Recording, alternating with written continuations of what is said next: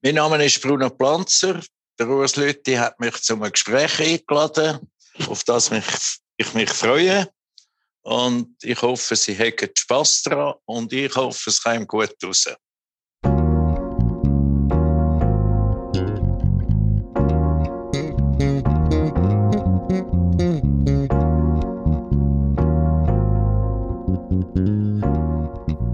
Leadership made simple. Leadership-Erkenntnis aus der Praxis für Praxis. Mein Name ist Urs Lüthi.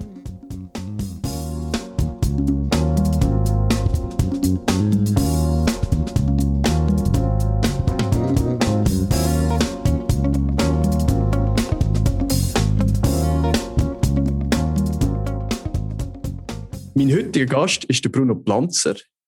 Er ist ehemaliger CEO der Planzer Transport AG und von dem her gesehen gibt es gar nicht mehr viel darüber zu sagen. Und ich werde gerade mit der Einstiegsfrage anfangen. Bruno, was macht dich zum Leader? Ja gut, Leader ist ein grosses Wort. Ich weiß nicht, ob das zutreffend ist.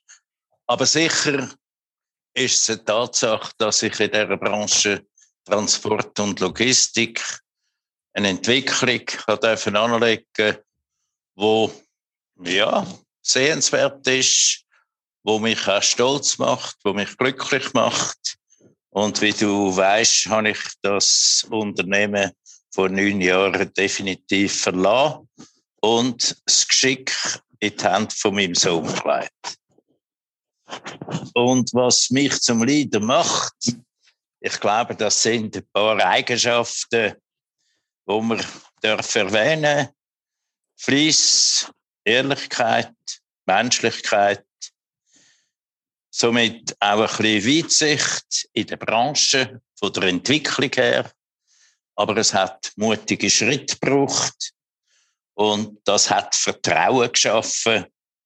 Und ich glaube, ich kann das von mir sagen, dass ich den Boden von der Bescheidenheit nicht verloren habe. So. Also kann man es so verstehen, dass ein Leader irgendwo auch eine gewisse Demut muss ich sich Ja, ich glaube, ich habe ja ein bisschen in Anführungs- und Schlusszeichen Inzucht betrieben. Das heißt, ich habe mit meinen Menschen, die mich umgeben haben, die aufbauen, begleitet. Ich kann ein Beispiel sagen. Etwa acht Filialen von Pflanzen Transport AG sind als Filialleiter von ehemaligen Chauffeuren geführt worden. Die sind ja nicht als Chefs auf die Welt gekommen. Die hat man müssen aufbauen, begleiten.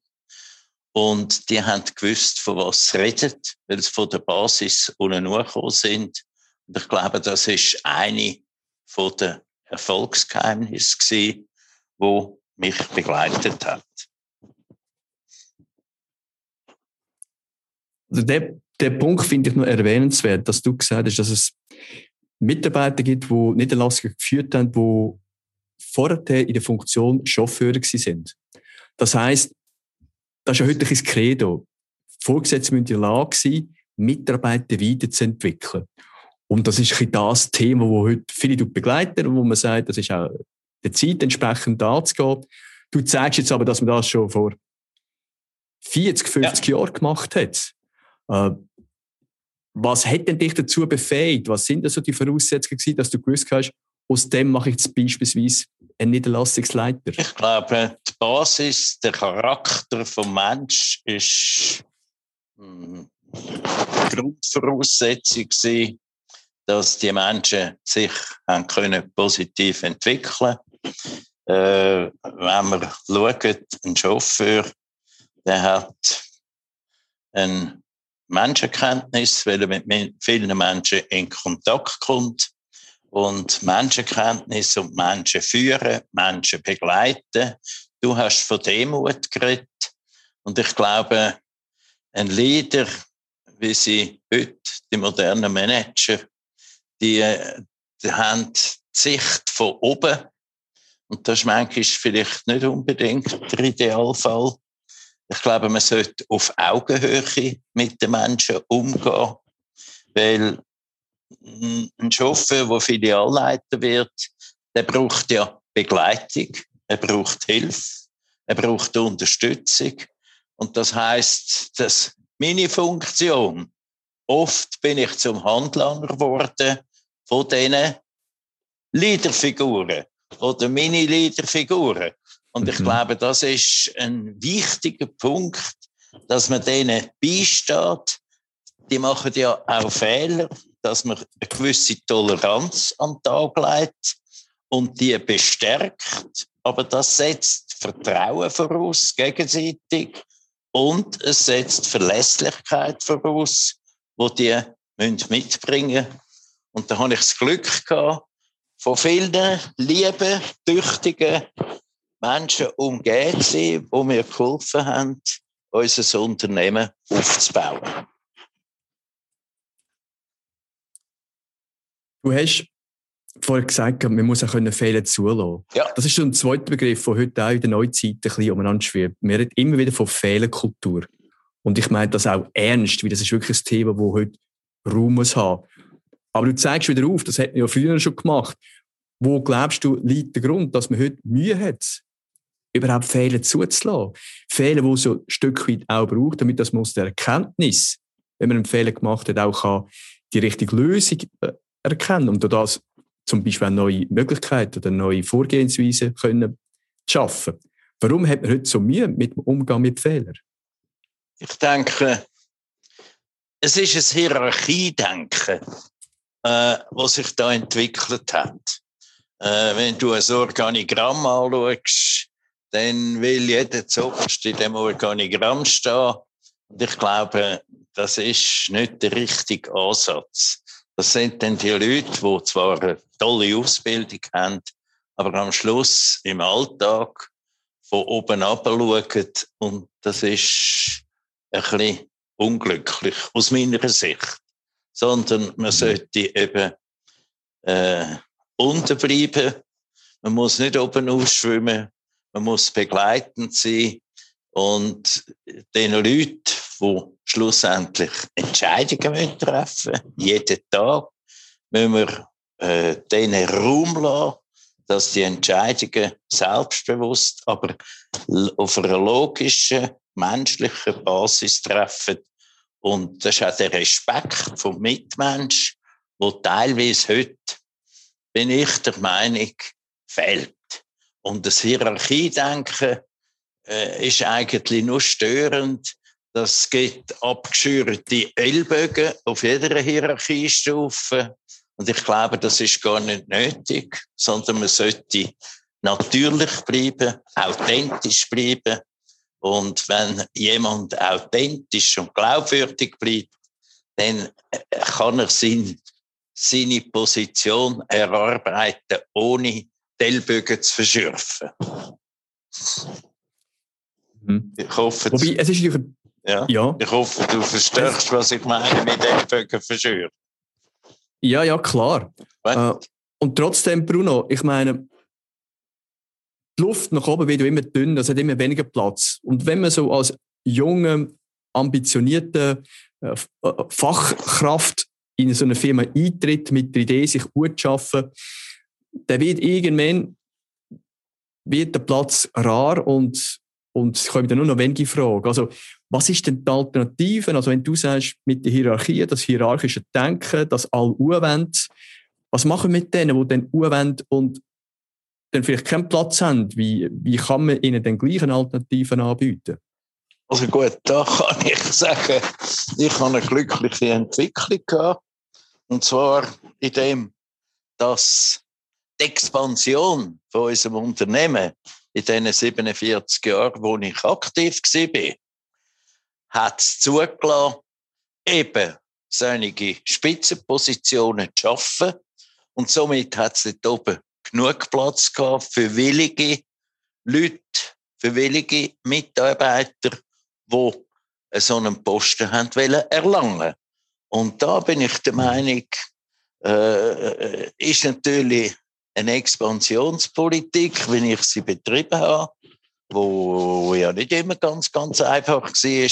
Aber ich glaube, das hat die Leute auch motiviert, bei Pflanzen zu arbeiten, weil jeder Mitarbeiter ist ja lieber in einer Firma, die eine positive Entwicklung hat, einen positiven Ruf, wo im Markt eine Positionierung hat, wo sich sehen lassen darf. Und somit, wenn du gleichzeitig noch expandierst, dann habe ich solche Posten wirklich genügend zur Verfügung gehabt und diesen Leuten können, die haben wollen und fähig sind, so einen Posten zuweisen. Ja, das ist natürlich in deinem Fall ein, Paradebeispiel, wo man natürlich draussen in der Realität natürlich nicht mehr so antreffen. Also wenn ich nur kurz auf die Entwicklung von der Land- und Transport AG sprechen komme, die ist ja 1936 von deinem Vater gegründet worden mit einem Lastwagen. Wo du 1966 in die Firma eingetreten bist, hat man sieben Fahrzeuge gehabt, also innerhalb von 30 Jahren hat man auf sieben Fahrzeuge erweitert. Man hat neun Mitarbeiter und Mitarbeiterinnen gehabt. Und 2012, wo du austreten bist, oder nach den 46 Jahren, hat die Firma von sieben eine Stärkung gemacht auf 1200 Fahrzeuge, von neun Mitarbeitern auf 3800. Du hast mir auch mitteilt, dass rund 350 Vertragsfahrer noch zusätzlich im Einsatz haben und noch nebenbei pro Nacht rund 250 Züge transportiert haben. Anlegen, nicht Züge, wenn ich darf korrigieren. Anlegen, also. Gut. gut.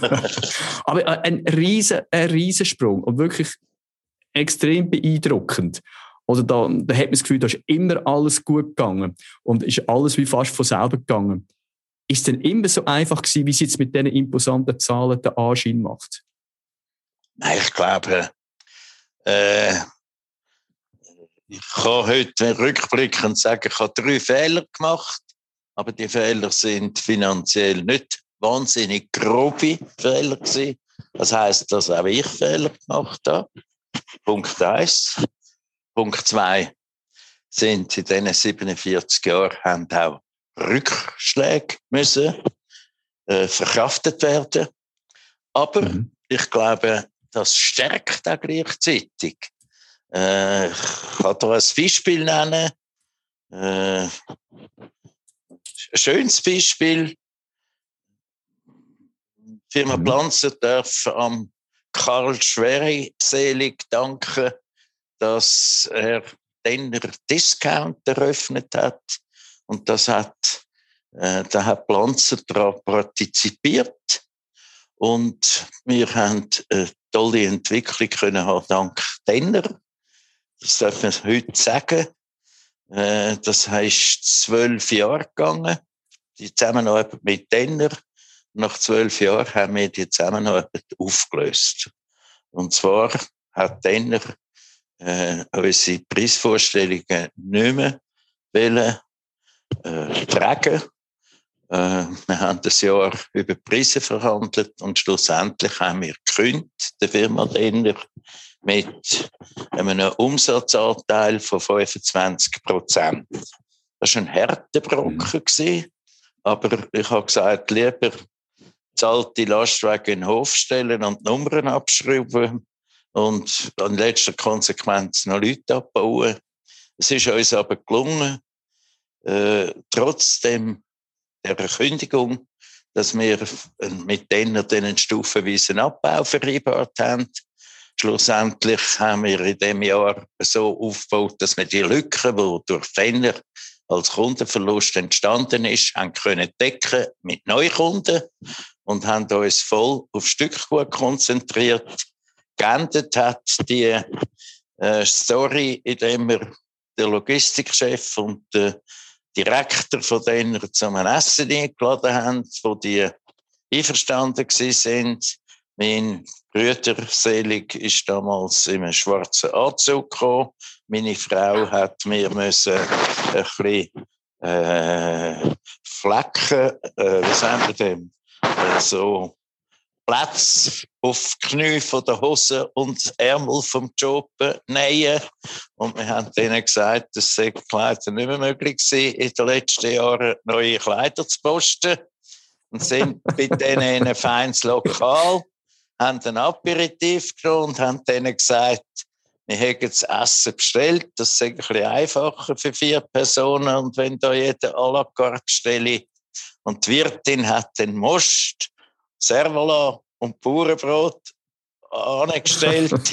Und das ist ein unvergessliches Erlebnis gewesen, wo Spaß gemacht hat, uns natürlich, um da ein bisschen plakativ zu zeigen, wie sie mit uns umgegangen sind und die Herrschaften haben das ziemlich sportlich genommen. Der eine von denen, die Herren, habe ich noch ein paar Mal gesehen.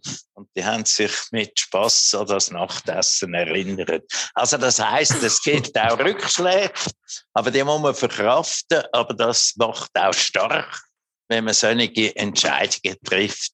Und ich glaube, das, das ist das Leben von einem Unternehmer. Es ist nicht immer äh, äh, alles einfach so schlank und rank entwickelt worden, sondern man hat müssen dranbleiben. Und das kann, darf ich glaube laut sagen, sechs, äh, sechs Tage oder fünfeinhalb Tage in der Woche. Und zwar vom Morgen ziemlich früh, wenn die Sonne aufgegangen ist und das Abend spät. Ich habe eine Familie mit zwei Kindern und meine sehr tolerante Frau und die hat gewusst, unter der Woche muss sie von mir nicht viel wählen oder nur im Ausnahmefall. Ich bin nicht Mengenabend die gewesen. Und das heißt, man muss äh, fließig sein. Und das hat uns aber, ja, ich glaube, das ist anerkannt worden und auch, das ist uns gut gekommen, indem Vertrauenswürdigkeit gestiegen ist. Und zwar, und zwar müsste ich ja. da noch sagen, Vertrauenswürdigkeit nach innen, das haben die Mitarbeiter mitbekommen, aber auch nach außen, weil das ist am Kunden auch nicht verborgen geblieben oder der Umgebung oder der Öffentlichkeit. Das ist geschaffen worden. Und da habe ich Leute gehabt, die mit den Strick in die Hand genommen haben und mit dem Seil alle in die gleiche Richtung gezogen haben. Also ich finde noch interessant der, der Hinweis, wo du mit der Geschichte von denen erzählt hast. Ich glaube, dass immer Krisen, so hart dass sie im Moment sind, eine Chance sind, so wieder einen Schritt vorwärts zu machen, sich weiterzuentwickeln. Du hast ja da als Beispiel gebracht, wo eigentlich heute ein klassisches Klumpenrisiko darstellt. Jawohl. Aber trotzdem, dass so etwas passiert ist, aus dem muss die Erkenntnis zu haben, auch von der geschäftlichen Strategie, das Stück gut den Stückguttransport ins Leben zu rufen. Also, manchmal können, können wir sogar provokativ sagen, braucht es zwischendurch ein Umkehren oder eine, eine Krise, um aus dem heraus wieder können, neue Ideen oder einfach neue Stärke können zu entwickeln. Ein anderer Aspekt, den ich aber auch interessant finde, ist, du bist einer, der eigentlich, wenn man dich sieht, du hast immer ein Lächeln auf den Lippen. Du kannst auch böse schauen, du hast den Blick, aber du bist eigentlich einer, der immer mit einem Lächeln auf Leute zugeht. Ich habe auch ein Zitat gelesen von dir, wo jemand gesagt hat, äh, wo dich zitiert hat, du hast gesagt, Mitarbeiterinnen sind die Seele von der Unternehmung. Ja. Kannst du das noch ein bisschen umschreiben, wie du das äh, würdest interpretieren, die Seele von einer Unternehmung? Ja, ich, ich glaube, das ist natürlich einer der Schlüssel.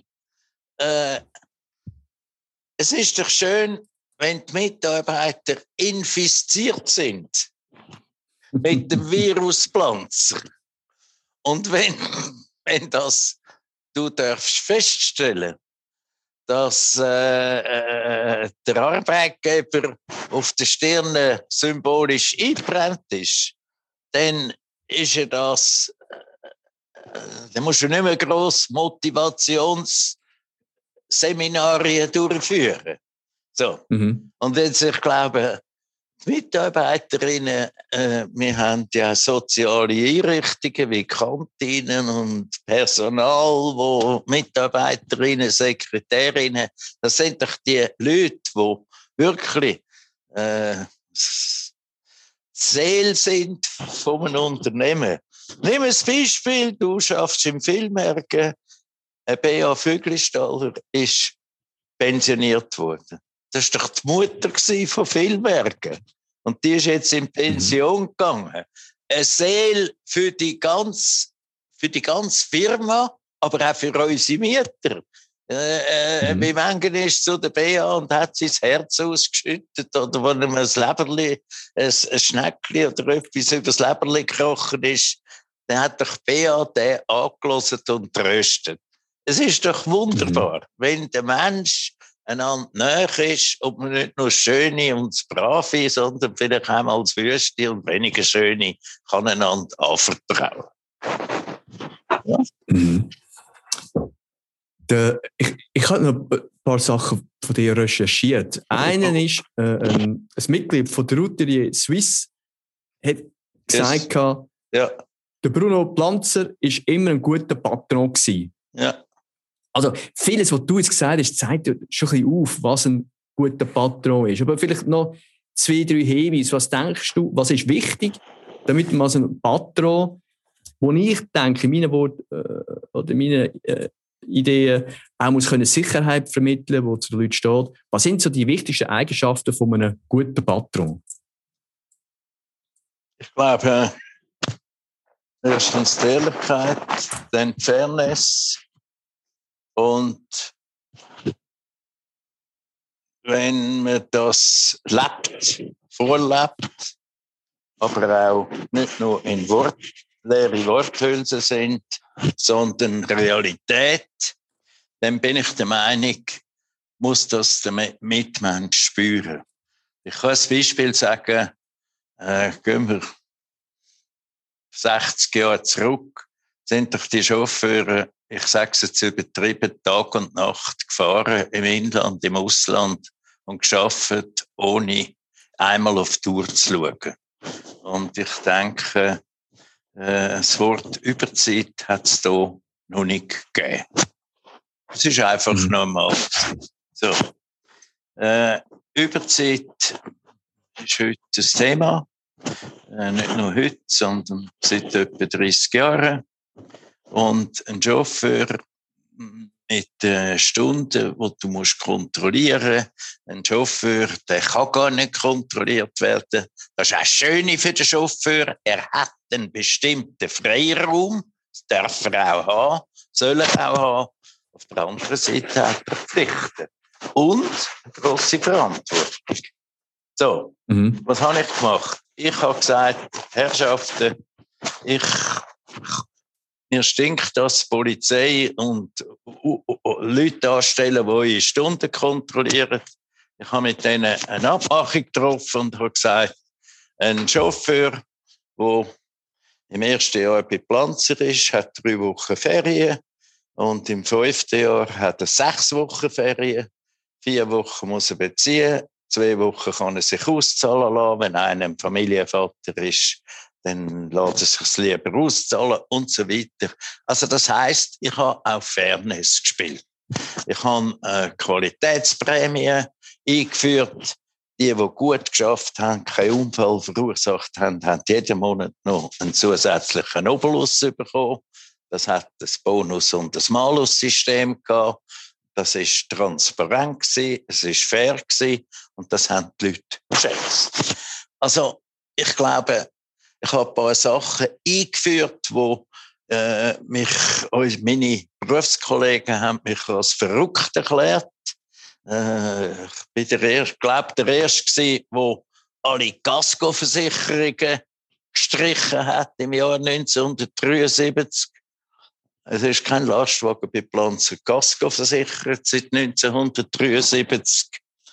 Ich habe äh, die Rechnung aber vorher schon gemacht äh, ob ich das finanziell verkrafte. Und wir haben das finanziell verkraftet und ich habe einen Haufen Geld gespart. Die Leute haben das gewusst und die sind auch vorsichtig mit dem Material umgegangen.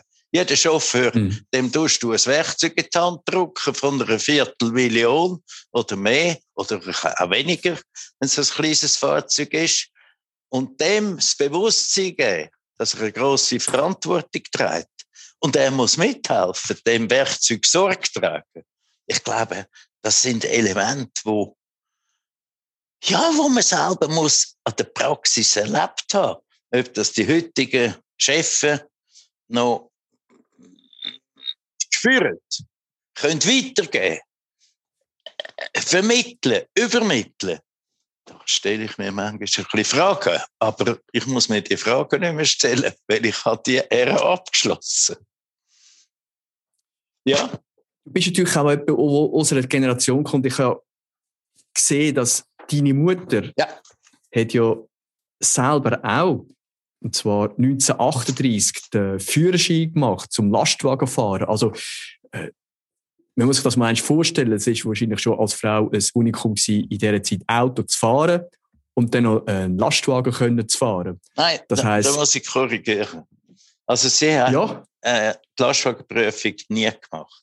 Sie ist Lieferwagen gefahren.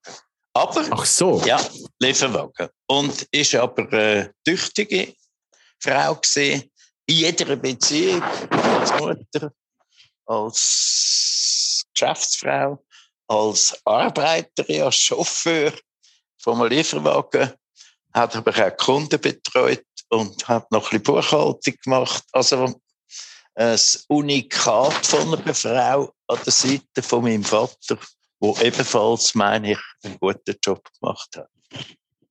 Aber das zeigt ja, dass es eigentlich immer in eurer Familie so ist, mir hat es geschafft. Also ein Bauer würde sagen, ich habe zuerst sehen und dann konnte ich ernten. Also man muss zuerst investieren, man muss zuerst etwas machen, bevor man schon an den grossen Lohn denkt. Und ist es vielleicht auch noch ein Zeitzeichen, dass man heute zuerst mal einmal kommt und will wissen, was komme ich über, was wird mir angeboten, bevor dass ich mich überhaupt durch die knülle und meine Dienstleistung als Arbeitnehmer zur Verfügung stelle? Ja, ich glaube, das ist natürlich die Entwicklung der Zeit. Man muss die Nachkriegsjahre anschauen, wo meine Eltern da tätig sind, wo nicht einfach sind. Wirtschaftlich ist es zwar langsam gegangen, aber das sind, äh, da ist Bescheidenheit angesagt gewesen. Und die hat einen prägt. Und ich habe die Bescheidenheit als Kind äh, erlebt. Und zwar eins zu eins. Äh, da ist der Honig nicht geflossen wie im Schlaraffenland. Äh, ich kann ein Beispiel sagen. Ich habe mir mal auf die Weihnacht gewünscht, ein Pack Würfelzucker und ein Mödeli Butter. Ich habe das bekommen mhm. auf die Weihnacht. Also wenn ich das heute mhm. jemandem erzähle, dann sagt natürlich mein Enkel, das kann ich kaum glauben. Aber es ist ja so. Und äh, äh, die Zeit hat uns geprägt und die Familie hat die wirklich bescheidenen Verhältnisse gelebt. Und das ist, das kann man nicht wegdiskutieren. Da darf man aber auch sagen, die Leute, die wir angestellt haben, sind die meisten auch aus sehr, sehr bescheidenen Verhältnissen gekommen. Und die sind wohl gewesen, wenn es ein bisschen Opsi gegangen ist. Ich kann, noch ein Beispiel sagen, um das äh, zu unterstreichen. Mhm. Ich bin ja als Geschäftsführer, stelle mal das Wort vor, mit 23 mit meinem Bruder in, das, den, in die neu gegründete Pflanzentransport AG eintreten, weil wir eine AG gegründet haben. Was war der Lohn? Ich bin auf Augenhöhe mit dem Brüder, das war eine Bedingung von mir. Unser Lohn war 1700 Franken im Monat. All-in-Spesen und Auto müssen wir gar nicht reden. Das hat es so gut als nicht gegeben. Für das Auto haben wir selber müssen schauen. In der gleichen, Im gleichen Jahr hat der beste Chauffeur, der bestzahlte Chauffeur, 1500 verdient. Also das mhm. heißt, man muss das heute einmal an einem Geschäftsführer beibringen, dass er 200 Franken oder 10 Prozent mehr hat als der beste Arbeiter. Da, mhm. da lacht dich heute ein Geschäftsführer aus und sagt, das mache ich nicht mit. Und du hast etwas ganz, ganz Wichtiges gesagt. So ist es. Mhm. Der Bauer, von dem kann man lernen. Und der Bauer hat die Bescheidenheit. Wir haben übrigens viele Bauernsöhne dürfen anstellen. Und der Bauer, der weiß, er muss zuerst säen und dann kann er ernten. Aber er muss zuerst eine gute Ernte haben, bevor er sich auch ein bisschen Luxus leisten kann. Ja. Ich finde es auch schön, dass es so ist. Ist doch schön, die Entwicklung, die ich miterleben durfte. Und viele an meiner Seite ebenfalls. Also, wenn man dir zulässt, Bruno, das ist ja wirklich beeindruckend, was du alles erarbeitet hast. Und wirklich erarbeitet. Also, nichts ist in den Schoss gefallen. Mir hat äh, sich eigentlich jeder Rappen müssen zuerst zur Anfangszeit einmal absparen, aber nachher ist die Frucht aufgegangen. Aber in diesen Jahren hat es natürlich auch wahrscheinlich auch Vorfälle gegeben, es hat auch ähm, Projekte gegeben, es hat Sachen gegeben, die du probiert hast, die du angerissen hast und die sind, ich sage jetzt vielleicht ein bisschen salopp, in die Hose gegangen. Also auch du hast müssen mit Rückschlägen umgehen. Und du hast auch gesagt, du hast auch Fehler gemacht. Äh, was ich jetzt noch spannend finde, ist, was ist deine Vorgehensweise im Umgang mit Rückschlägen? Also was, was macht der Bruno Planzer, wenn ihm etwas wirklich in die Hose ist, wo ihm am Herz gelegen ist? Wie tut er sich in so einem Moment, wo es auch weh tut? Wie kommt er aus dem Loch wieder raus? Gut, ich habe gesagt, die Fehler, die sind nie existenzgefährdend gewesen. Äh, ich glaube, da muss man entscheiden, Reissleine ziehen und abschließen. Ich bin der Meinung, das ist dann mindestens so wichtig, dass man den Fehler erkennt und muss so rasch wie möglich korrigieren und Entscheidungen treffen, die äh, manchmal halt ein bisschen unangenehm sind. Aber ich glaube, unangenehme Entscheidungen helfen ja wieder mit, nach vorne zu schauen und etwas, wo negativ war, hinter sich zu lassen. Nur wenn du etwas kannst abschliessen, erledigen, dann hast du auch wieder Kraft und Raum, zum nach vorne zu schauen. Und ich glaube, darum sind solche Entscheidungen wichtig und man darf solche Entscheidungen nicht vor sich herschieben, sondern muss dann zeitnah rasch handeln und abschließen und ich glaube, dass, da muss man sich auch nicht schämen, äh, sondern es kann mal etwas in die Hose gehen. Ich könnte einen Fehler äh, zum Beispiel erklären. Ich hatte mhm. einen Mieter, gehabt, der hat seine Miete nicht mehr können zahlen in Dietiken. Und schlussendlich habe ich von dem 600.000 Franken zu gut gehabt. Und der hat aber einen Handel betrieben mit Spielwaren und Schuhen. Und ich habe äh, der Unternehmer habe ich zwei Möglichkeiten gehabt, entweder die 650.000 Franken äh, als Bein schmieren und die Firma wäre Konkurs gegangen oder dem zu helfen. Ich habe mich entschieden, dem zu helfen und habe äh, mich bei dieser Firma beteiligt. Und ich habe gesehen, das kommt nicht gut. Und somit habe ich dem gesagt, aufhören, Ende, Strich drunter. Und am Schluss, muss ich sagen, ist der Verlust für Pflanzen Transporte eine Million gewesen. Hat mir leid da, aber das war nichts zu machen gewesen. Ich habe es erledigt. Die Firma ist leider Konkurs gegangen. Äh, ist nicht meine Firma gewesen, aber das, so war's. Und somit haben ein paar Leute leider den Arbeitsplatz verloren. Aber er hat mich nicht weiter ins Loch gezogen. So. Punkt. Mhm. Heute gibt es ja äh, so die äh, Möglichkeiten, äh, man geht golfen, man geht segeln, man macht irgend sonst etwas verrückt, zum einfach wieder in den Kopf lüften. Also die, äh, die Verhaltensweise, die man vielfach auch in der Führung antrifft. Äh, was ist denn dein Rezept? Was machst denn du, wenn du den Kopf musst? Wenn du wirklich sagst, hey, jetzt habe ich im Moment ein bisschen zu beißen, jetzt äh, geht's ein bisschen, äh, ist ein bisschen zäher.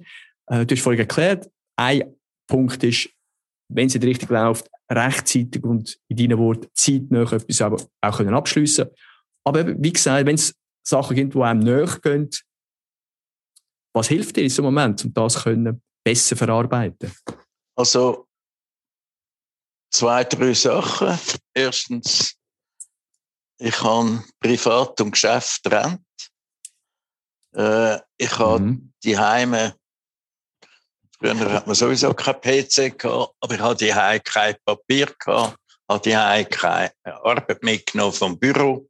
Für mich ist Büro Büro gewesen, Büro ist Geschäft gewesen und privat ist privat gewesen. Dort hatte ich eine Oase gehabt, dort habe ich mich erholt.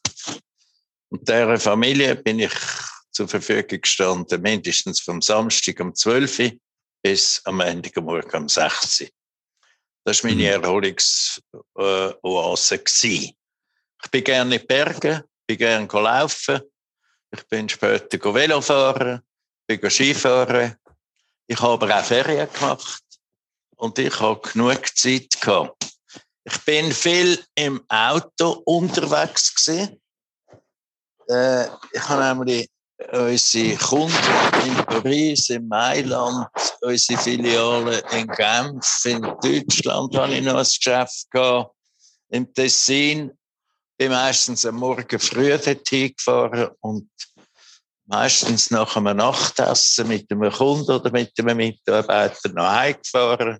Bin dann irgendwann um Mitternacht daheim gewesen. Mir hat einmal einer gesagt, ob ich einmal ausgerechnet habe, wie viele Stunden ich für Dumme mit Auto fahre, weil es stimmt, ich habe im Jahr 60.000 Kilometer gefahren. Und ich habe mir das überlegt.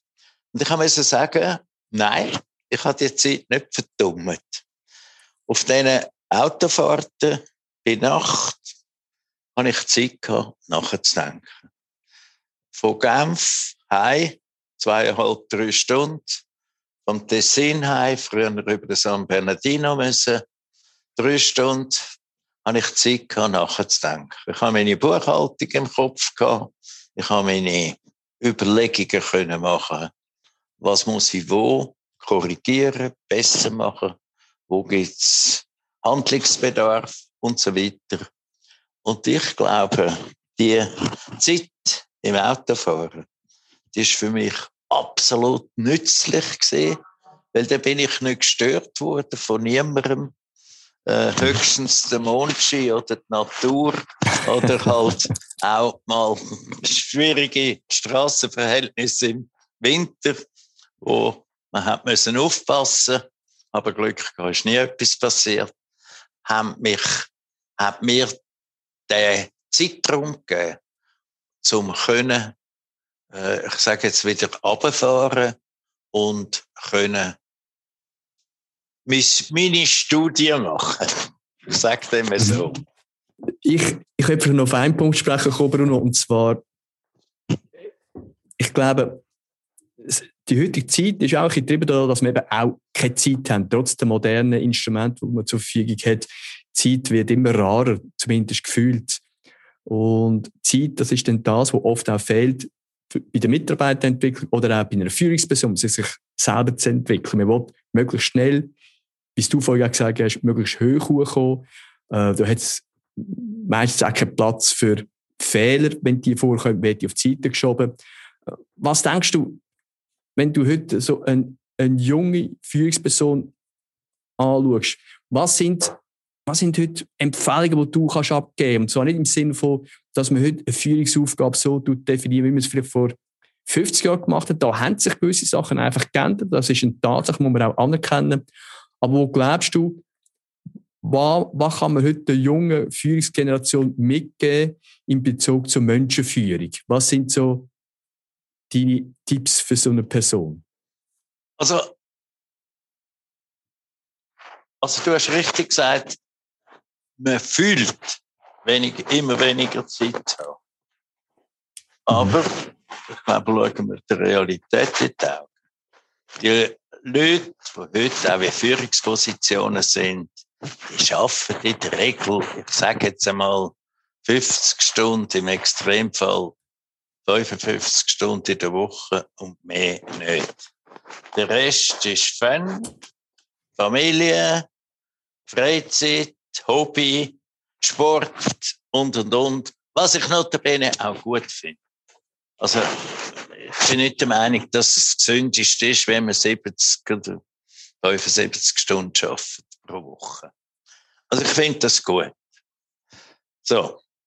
Also, es wird heute ein bisschen viel gejammert, man hat keine Zeit. Dabei, hm, die Leute sind so früh gehen in diesen Büros die Lichter nicht an.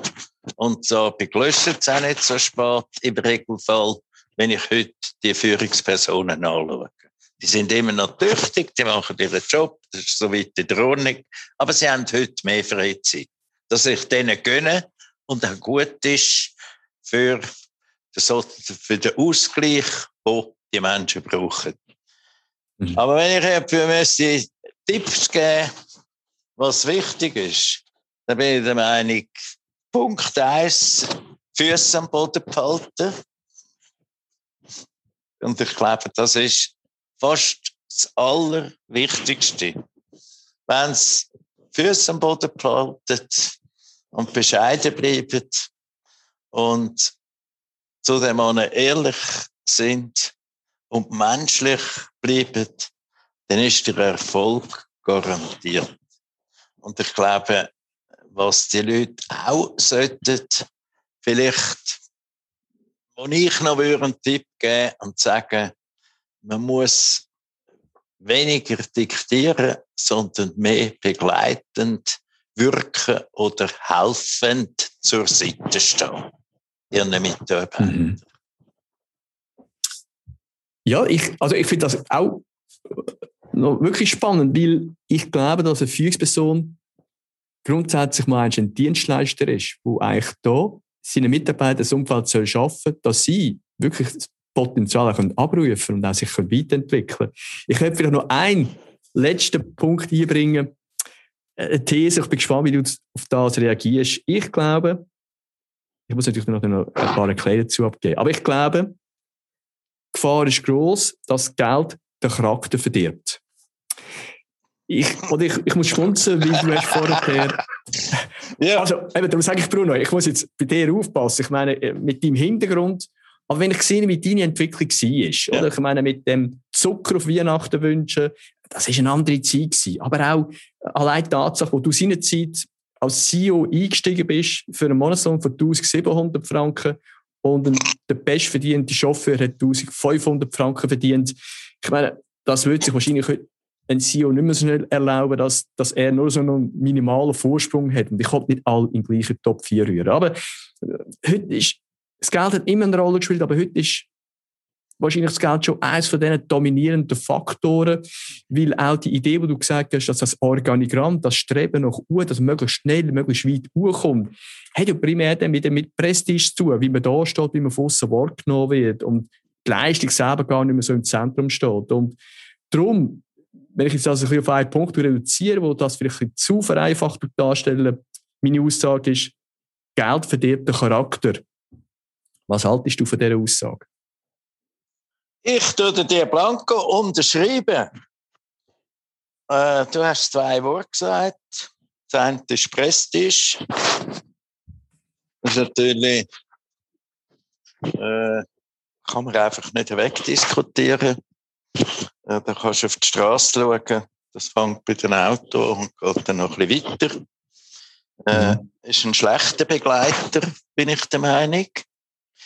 Und Geld, da darf ich äh, mindestens sagen, also bei der Firma Planzer ist zu meiner Zeit nie jemand angestellt worden oder angestellt gewesen, der mit einem Bonus begleitet ist. Gewesen. Und ich glaube, wenn jemand so eine Position einnimmt und immer höhere Geldforderungen hat, äh, dann ist so ein Unheil schon angerichtet. Und mhm. ich glaube, ich habe zwei Mitarbeiter gehabt, äh, wo äh, ich kann sagen, wo so ticket haben. Und ich habe einen äh, von beiden hat studiert, Wirtschaft. Dem habe ich müssen sagen, der hat mich immer äh, Ende vom Jahr, drei Jahre lang, hat er mir gesagt, dass er mit dem Lohn unglücklich ist, weil er seine Kollegen mit den Bankern vergleicht. Und die arbeiten bei Banken. Dann habe ich gesagt, er müsse zu einer Bank und sofort gründen. man sagt am falschen Ort. Der zweite ist beim IT-Bereich bei mir angestellt gewesen. Da habe ich übrigens die gleiche Problematik gehabt. Im Sinne, Kollegen verdienen alle mehr. Da habe ich gesagt, du musst gehen. Und er hat mir, habe ich letzte gesehen, privat, und er hat mir gesagt, er will mir noch Danke sagen. Ich habe ihm beigebracht, dass Geld nicht das Wichtigste ist im Leben. Und wie kannst du das jedem beibringen? Das ist nicht möglich. Aber das heißt, das ist kein Sagen Geld. Geld ist kein Sagen. Und wenn jemand eine Position begleitet, nur wegen Geld, dann sollte er eigentlich künden. Das ist unglücklich. Das macht nicht glücklich, macht nicht selig, es macht niemand glücklich. Und Geld kann auch ein Fluch sein. Und ich bin natürlich, ja, die Beispiele, wo wir seit 20 Jahren haben, vor allem in der Finanzwirtschaft, die sind für mich ärgerlich. Die sind degoutant, unmöglich. Äh, ich glaube, da können wir uns, könnte ich jetzt einen Vortrag haben. Zu was hat das geführt? Es hat eigentlich gar niemand glücklich gemacht am Schluss. Das ist, das ist das Fazit aus der Geschichte. Es haben ein paar wirklich Millionen observiert, aber glücklich ist niemand geworden. Niemand. Weder die Mitarbeiter von diesen Instituten, noch sie selber. Nein. Und Geld kann nicht befriedigen. Nein, Geld ist ein Mittel, das man braucht, aber Geld darf doch nicht im Vordergrund stehen. Das ist doch nicht das Leben. Also, ich habe zu Geld äh, eine komische Beziehung. Ich glaube, ich habe mich äh, das Leben lang in dem Unternehmen, wo ich tätig bin, sehr bescheiden bedient. Äh, wenn ich das auch heute vergleiche, hat das logischerweise geändert. Äh, die Logik richtig ist, ist, steht in einem anderen Buch. Aber ich den Kohle gebraucht zum Investieren und somit habe ich gar nicht viel beziehen als Salär aus dem Unternehmen raus. Aber ich bin nicht unglücklich, im Gegenteil. Ich bin hyperglücklich. Und Geld, das, das Mittel wird falsch betrachtet. Ja, Punkt, fertig. Aber kommt das nicht auch ein bisschen, also man vielleicht ein bisschen kritisch zurückfragen? Du bist durch in einer Position, wo das Geld ja für dich gar keine Rolle mehr spielt. Ist dir natürlich auch äh, aufgrund von dem, was du dir erarbeitet hast, was du all diese Jahre aufgebaut hast und du hast wirklich also eine imposante Geschichte unternehmerisch ja. an den Tag gelegt. Ja. Aber gibt dir natürlich auch gewisse, ja, wie soll ich sagen, äh, Losgelöstheit von dem Thema Geld, weil das Geld auch für dich nicht mehr das Thema ist. Das ist da. Aber für jemanden, der vielleicht ähm, in einer Position ist, wo es nicht einfach fließt, wo vielleicht auch rundum eine Erwartung hat, wo viele einprasseln tun, ob das seine Kollegen sind, ob das Studienkollegen sind, ob das sein Haus ist, wo äh, eine entsprechende Hypothek braucht, ähm, wo eine bestimmte Idee hat, wie er sich entwickeln ähm, Ich weiß nicht, denn so jemand auch mit so einer Lockerheit kann sagen, Geld macht nicht glücklich. Oder anders gefragt, Bruno, was wäre denn der Ansatz, um vielleicht das Ganze wieder ein bisschen kalibrieren, zu sagen, hey, am Ende vom Tag, auf was kommt es schlussendlich drauf an? Was macht uns glücklich? Also, also immerhin möchte ich schon noch sagen, ich hätte mir eigentlich auch mal äh, den Wunsch gehabt, äh, äh, eine Ferienwohnung in den Bergen zu haben oder im Tessin oder am Meer oder im Ferrari kaufen oder ein Schwimmbad bauen. Uh ich habe mal einen Plan für ein Schwimmbad bauen. Dann hat die Frau gesagt, du weißt, es kommt so teuer für uns ein Häuschen. Wir gehen in die Party und ich kaufe für das Geld einen Lastwagen. Also, jetzt, jetzt, jetzt kann, ich musste mit der Frau weiter rauskommen und das bin ich auch. Äh, hat keine Scheidung gegeben. So. Und ich bin ja gleich glücklich geworden. Und jetzt kommt, wie, wie kann man das kalibrieren? Äh, es ist kein Sagengeld, kalibrieren wird wahnsinnig schwierig. Äh, wir haben verschiedene politische Abstimmungen gehabt. Äh, die Initiative 1 zu 20 oder 1 zu 12. Wir haben eine Abzockerinitiative gehabt. Und was haben die Herren davon gelernt? Nicht. Nicht. Also das heißt, man müsste bei diesen Top-Salär müssen wir anfangen und sagen, Ende. Da habe ich Respekt vom Kanton Aargau, vom Grossen Rat. Die haben entschieden, der CEO darf nicht mehr als, glaube 600.000 Franken im Jahr verdienen. So. Mutigen Entscheid von, von, der AKB, Aargauische Kantonalbank. Okay. Jawohl. Sehr mutigen Entscheid, weil der, die vormaligen CEO haben mehr verdient. So. Was ist das Fazit? Die AKB findet CEOs, ist kein Problem. Sie sind nicht unglücklich. Das heißt, also mit 600.000 Franken kann ein CEO von einer Bank, mittelgroßen Bank, leben. So, dort muss man anfangen. Aber dass die Politik im Aargau das durchgesetzt hat, da kann ich dem Grossen Rat nur gratulieren. Das, das heißt, man muss wieder maßvoll werden. Und ich finde, das, das wäre der Weg. Aber dass wir den nicht mehr erreichen, da mache ich mir äh, keine Hoffnung. Äh, ich, dass wir wieder zurückbuchstabieren, mache ich mir wenig Hoffnung.